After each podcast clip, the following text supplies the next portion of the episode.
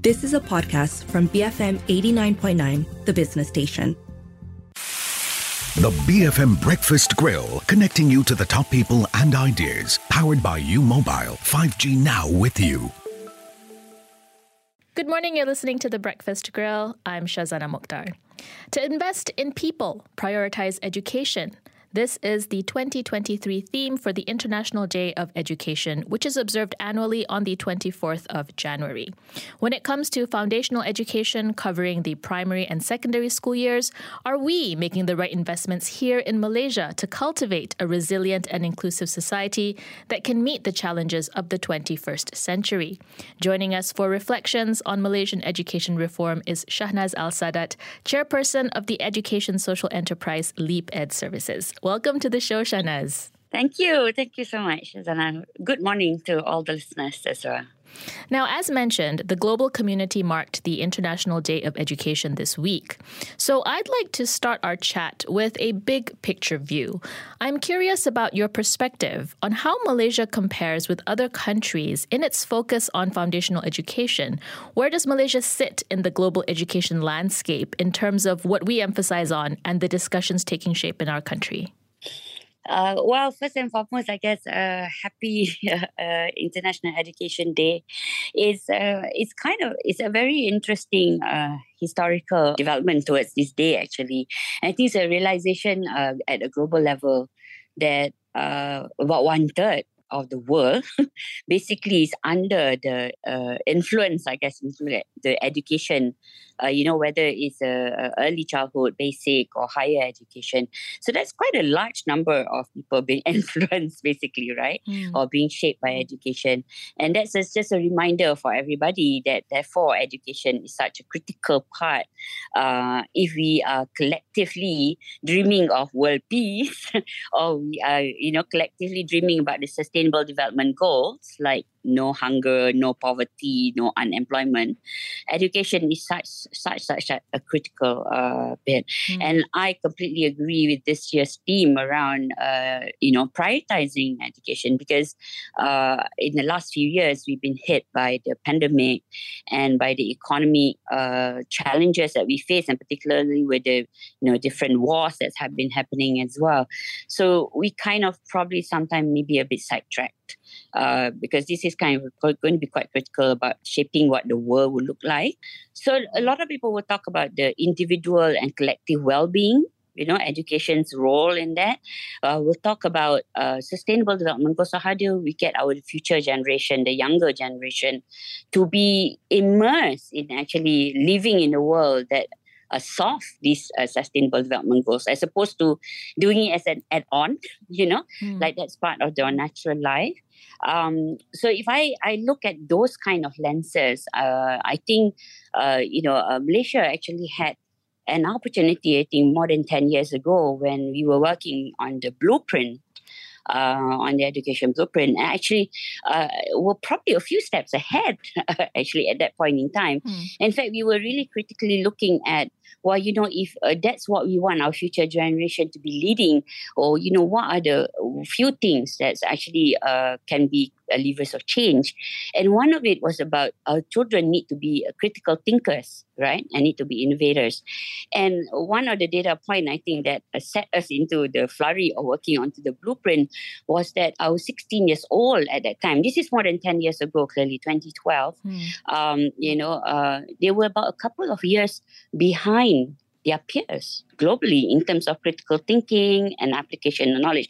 And that actually what sets a lot of the blueprint uh, saying that, oh, we got to transform the way that we do education because otherwise our students and our children, you know, will not be able to, uh, you know, be in the world that they can actually lead basically and they're just going to continue to be followers. Mm. you know so we had an opportunity more than 10 years in that i honestly think that the education blueprint eh, nothing is perfect but i think it does set a very good roadmap mm. for us. And i think we were doing relatively well in the first four or five years. Unfortunately i think uh, you know uh, in the last four or five years i think our implementation took a little bit of a uh, of a hit one of the things that strike me is how you said we had the opportunity 10 years ago to come up with a, a, a plan to transform the education system. So we had this Malaysia Education Blueprint. But if we look at how our system is today, one of the hot button issues is the perception of poor quality in public education. Um, you know, and this is driving many parents to opt for alternatives in the private sector. So I use this term perception of poor quality, but is it a factual reality that Malaysian public schools don't provide quality education and that in fact the past 10 years we've seen a drop in quality education despite um, the blueprint that we have in place? Okay, so I would not use the word perception mm. because, as I said, you know, had we implemented everything we said, I think we would have been in a good place. Okay, but I think we we didn't. In the last four or five years, particularly, I think we got derailed a little bit um, you know, in the how implementation. So, how so, Shahnaz? What were we derailed by? I mean, the pandemic notwithstanding, um, I think you seem to indicate that um, we kind of lost track even before the pandemic disrupted um, the process entirely. So, where do you think we we slipped? Well, I think uh, there are combination of factors. So, I so I'm not it's not about the individuals mm-hmm. it's not about you know the government uh, parties and stuff. The transformation that we actually need in our schools is not about transforming a single teacher okay? It's about transforming the whole school culture because we want to shift from students who are just academic centric to students who are holistic right? Who you know can be uh, can think, can speak, can communicate, can work with other people. You don't do that by introducing a subject. You do it by actually transforming culture of the school. And that comes from all across, not just the school, but the district, the state, the ministry, all have to speak same language now. That it is about every student that comes to the school and about unleashing their potential any child that comes through the school, how does a school transform their lives? Mm. Okay. And this is actually very much aligned with the global movement. We actually had a head start because we then had a whole school model uh, that was worked on the public private partnership. The Ministry of Education worked with Khazanah and actually had a model. You know, 100 trust schools were in the system to show that it can actually be done. So the question is that how does this 100 trust schools now be translated to 10,000 schools? Hmm. And this is where the differing opinions then came. Well, then the ministry said, well, yeah, okay, this recipe works and we love this recipe, but you know, we want to try to find our recipe, and that's always a disaster, right? Mm-hmm. So the hmm. five, the last five six years, unfortunately, has been trying to find another recipe, and and honestly, they're saved by pandemic because the pandemic then kind of even the playing field a little bit, right? Okay. You know, because everybody had to go through that traumatic uh, disruption. Mm. Um, so because of that, and it make the gap between what the model should look like, what it should be, become lessened. The question for me now is that implementation wise, it has to start with the truth. okay. And, and what is that truth?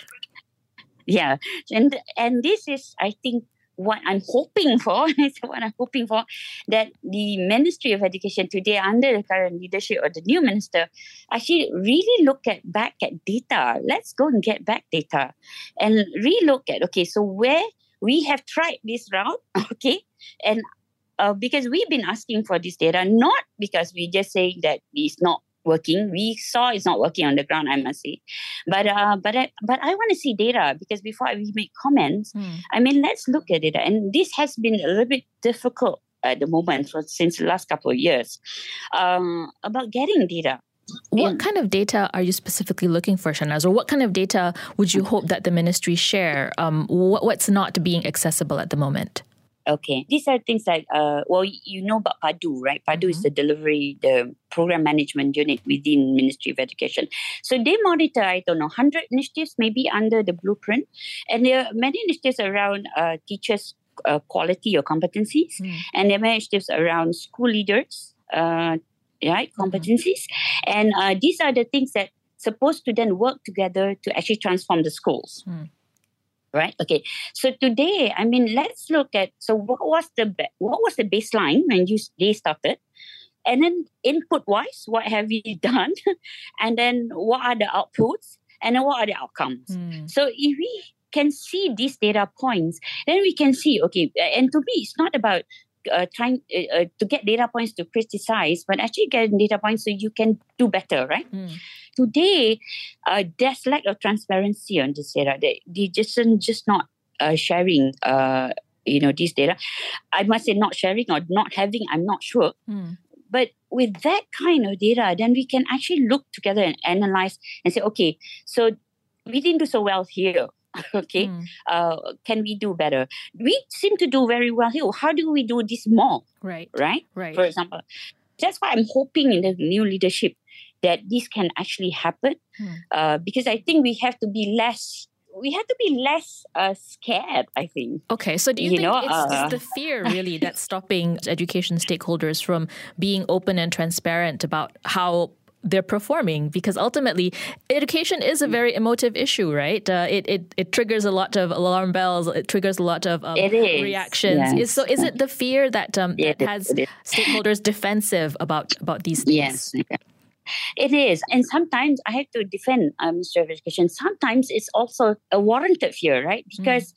people can really like go for the jugular, right? Mm. And I want to be fair to uh, Ministry of Education because education is such a it's such an interesting area where you cannot be under ambitious. I mean, you can't just provide schools to make your kids happy because that's not just the point. Mm-hmm. But on the other hand, you can't be like super, too super ambitious that I'm going to transform everybody to geniuses, right? Because that's not what it should be probably be doing, right? Or not even possible. Mm-hmm. So education to strike somewhere in the moderation in the between of that.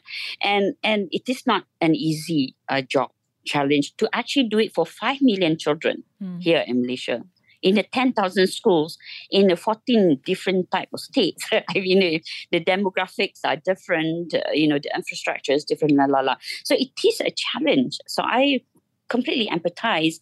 And therefore, sometimes when you do things, I mean, you don't do get 100% success, you know, uh, but you have to learn from it. And mm. that's part of education process, right? right? So you have to continuously learn and improve.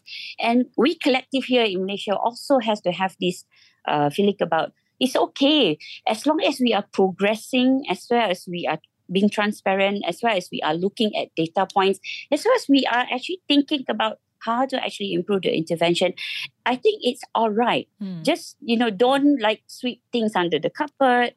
Uh, you know, or report unauthentic data, which I have to say has been a bit of a culture which I dislike because we're under so much pressure of people and I want to put in the nice number, mm. you know. Yeah, and we have a tendency of actually pushing our teachers sometimes to actually don't rate the what they really, really professionally think. Okay. Because, you know, yeah, because it, it becomes a cultural thing or why, you know, when you say like that means you didn't do your job. No, for me, actually, if you can actually assess things more accurately is actually part of doing your job very well. Mm. I'm speaking to Shahnaz Al Sadat, chairperson of Leap Ed Services. When we come back, how do we improve the quality of Malaysian teachers in public schools? Stay tuned, BFM 89.9. You are listening to The Breakfast Grill, brought to you by U Mobile. 5G now with you. Thanks for staying tuned to The Breakfast Grill. I'm Shazana Mukhtar, and to mark International Day of Education that fell on Tuesday this week, I'm speaking to Shahnaz Al Sadat, chairperson of Leap Ed Services, an education social enterprise. Speaking of teachers, Shahnaz, Malaysia has some 400,000 teachers, if I'm not mistaken, in yep, the public school that. system. Slightly more than that, I think. And yet, when we talk about quality education, we also talk about the quality of teachers. And there is a perception that uh, the quality of teachers presently just doesn't stack up uh, when we think about what we want the education system to be. Is the government doing enough to make teaching an attractive profession that can attract and retain talent? Because it doesn't seem to be that teaching um, as a profession has the same allure or, or the same gloss that it used to have. well, um, uh, what I see is there are two parts here you're talking about. One is the existing teachers that we have in the system, mm-hmm. right? Uh, when I first started, I thought, well, 50% going to be people. If I'm in a corporate world, I'm just going to fire them. I mean, that was my hypothesis.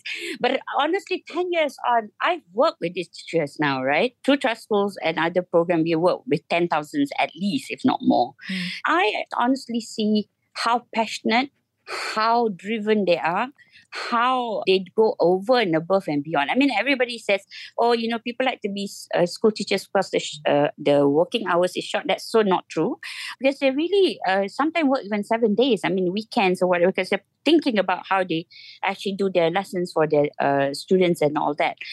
The issue around quality, however, to be fair, is because of the transformative nature that is actually required today, mm. right?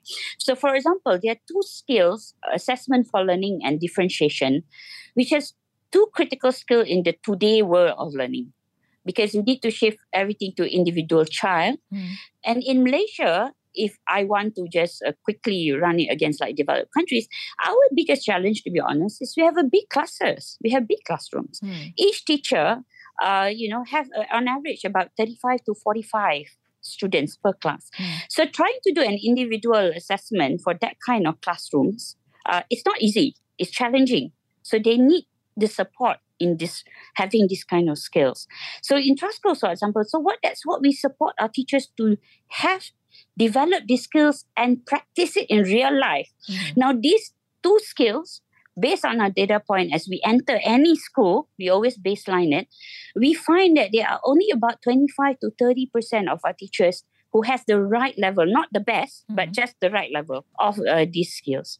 25 30%. So if I extrapolate this to the system, okay, we then need to invest in getting, you know, at least 70 or 80% of our teachers to at least to that level. I've been talking for a few years to say that if you have to prioritize your budget, you know, you should put a budget aside. Just get our teachers to have the right level of skills for AFL, assessment for learning differentiation, because these are two key skills that they need. So it's not to say that the teachers in the system are not uh, good quality. They just, as any profession, you always need to upskill yourself, right? So that's existing teachers. Talking about new teachers coming in today, I think to be fair to ministry, they have changed the way that they actually been recruiting the new teachers. Mm. I must say in the old days, maybe pre 10 years ago, there were issues around not getting the best talent. So today they are getting the best talents. It's just now you need to change the culture because these best talents are not going to take, you know, like I go to school and I can't innovate, right? Mm. you know, it's good, you know, the culture is like just do, just teach to the script mm. or you're just right? You're not allowing the space for them. So that's why talents leave. Talents don't leave because the money is not good. Talents leave because they're not being able to use their talent. My other social enterprise is teach for malaysia as you probably know. Mm. so I bring in the best talents through that, right? I mm. mean, all the young Malaysians who are studying in uh, great universities all over the world and in Malaysia come back and actually teach in high need schools, you know, and 50% of them still remain in the system today. But we could probably have retained more, to be honest, if the culture change has happened faster than what it has been because then you actually then you know you embrace these talents, right? Mm. And you allow them the autonomy, you allow them the uh, freedom to do more uh, exciting uh, things around uh, your students. So I think, so I, I have a different opinion now. I do not think money is the biggest lever uh, of change when it comes to teachers. I think it's lever of change is the change of culture to embrace these talents and allow them that autonomy to be innovative around the students, around developing the students holistically, and not just looking at the A's you know, just looking at you delivering academic uh, centric results. That's a very interesting observation that you've made there, Shahnaz, in that it's never just one thing about the system, right? It's really a whole yeah. bunch of moving parts that need to evolve and be reformed in order for the education system as a whole to be improved to the level that um, the public really wants. Um, I want to come back to the blueprint, um, and you're a proponent of the blueprint. Um, we have about two years now until the blueprint comes to an end. What do you think? Is it still is it still relevant to try to eke out progress in these two years, or should uh, policymakers be looking at maybe coming up, starting to do a review so we can come up with a new blueprint that could last for the next twelve years or fifteen years? Where should we go with the blueprint from here? Yeah, so as I uh, alluded earlier, I think the best thing right now is let's do a reset, as in, like, let's go and get the data or knowing where we have in terms of progress, right? Real progress. Then, based on that reset, then we can actually have a discussion about what are these, any of these initiatives are going well. Let's just see how we can do more in the next two years. I will be, I'm a bit counterintuitive on this. People, a lot of people say, oh, we have to reform for the future, so we need to do more. Some, I feel in Malaysia right now, we need to do less mm. in order to do more. To me, it's not throwing more subjects, but it's about helping the school leaders and teachers to up their skills to be able to do this more, the you know, the 21st century kind of uh, learning. One other thing I think we should take the opportunity to look at is that can our curriculum, uh, you know, be simplified? If we can look at simplification, really thinking about balancing the interests of uh, the child and balancing the interests of you know the institutions that are going to be delivering it, uh, and what community uh, communities overall can actually support it. I think it's worth thinking about doing a simplification a review. So that's probably next couple of years. I mean, given that we are ending anyway, uh, but I would like to see more authentic reviews. So I think I'm hoping that they all have a. I I know I seen comments today from the public, and I am kind of like uh, you know praying that I think you do have to take some patience here mm. and allow them some space because I want to see authentic data coming out. I don't want to see fudge data. So you know, uh, so if people can give them a bit more room uh, you know, for them in the next couple of years. But yeah, I think a review is worth doing anyway. But for me, don't stop some of the good things that we are doing. I mean, let's continue uh, doing those or enhancing those. Right. So don't mm-hmm. remake the wheel essentially, but we can still use the wheel that we have um, with refinements um, and especially yeah. with data. I think you've con- constantly emphasized the yeah. need for very transparent, very authentic data, something that we don't have yet and something that the ministry um, should be looking into before they make any big policy decisions, I suppose. Um, Shahnaz, while I have you, it does seem that education is becoming an increasingly divisive issue within Malaysian society, and the fact that um, a lot of uh, parents are opting for non-public school education, um, and and that in turn seems to create all these different pockets of realities in in the population that we have now. I mean, how how do you view this? I mean, is this something that you're concerned about? Um, is this something that uh, needs to be addressed by by the government? I mean, what are your thoughts? I mean, the, the point is unity, right? Because so does education system actually supports unity or not? I mean, that's mm-hmm. the question, right? Um, you know, and uh, I must say, this is one area that I think uh, I've been around talking. Is that even if all schools transform and become trust schools, I feel that this is one area that's not going to get solved by the current uh, way that we are doing things for me, I still believe that the fundamental of this is quality education because when we have quality education, we attract back. We begin to see the demographic differences. Because the quality of education is good, because it is inclusive, because it is holistic, because this is about unleashing potential of each child, it start attracting regardless of race. The other uh, fragmentation, to be honest, for us is social economic. You are seeing it actually you know so the those who have less and those who have more i mean that's another divide mm. actually right and mm. particularly if people are moving away from public school people probably can afford because they have the choice you know so then you you are seeing that divide in the country and that thing that's not that is super not good i think uh, in the long run mm. and uh, if i want to actually push this boundary further in fact my kids in kedah don't know what Sabah looks like. I mean, you know, how do we even talk about Malaysia? mm. Right? You know, we, and I hate to say this, but some schools in KL go visit Japan, lah, all that, and said, but you know, my kids in Ipoh, hasn't even gone to Kelantan. you know, mm. you know. So if we can do something along more that line to me, sekolah anak Malaysia lah, who don't care which state you come from, mm. you are a Malaysian. So and then you know then the awareness getting to know each other integrated into the day to day of your learning that will be the difference i think. So are we gonna are we gonna have the gumption of actually doing something like that I don't know. I'm just getting to quality of education first.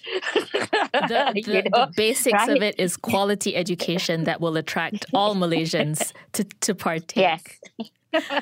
Shahnaz, thank you Thanks. very much for a very expansive conversation on education in Malaysia. no problem. Thank you so much for having me. I've been speaking to Shahnaz Al Sadat, chairperson of Leap Ed Services. This has been The Breakfast Grill on BFM 89.9. The BFM Breakfast Grill is brought to you by U Mobile 5G Now with you. You have been listening to a podcast from BFM 89.9, the business station.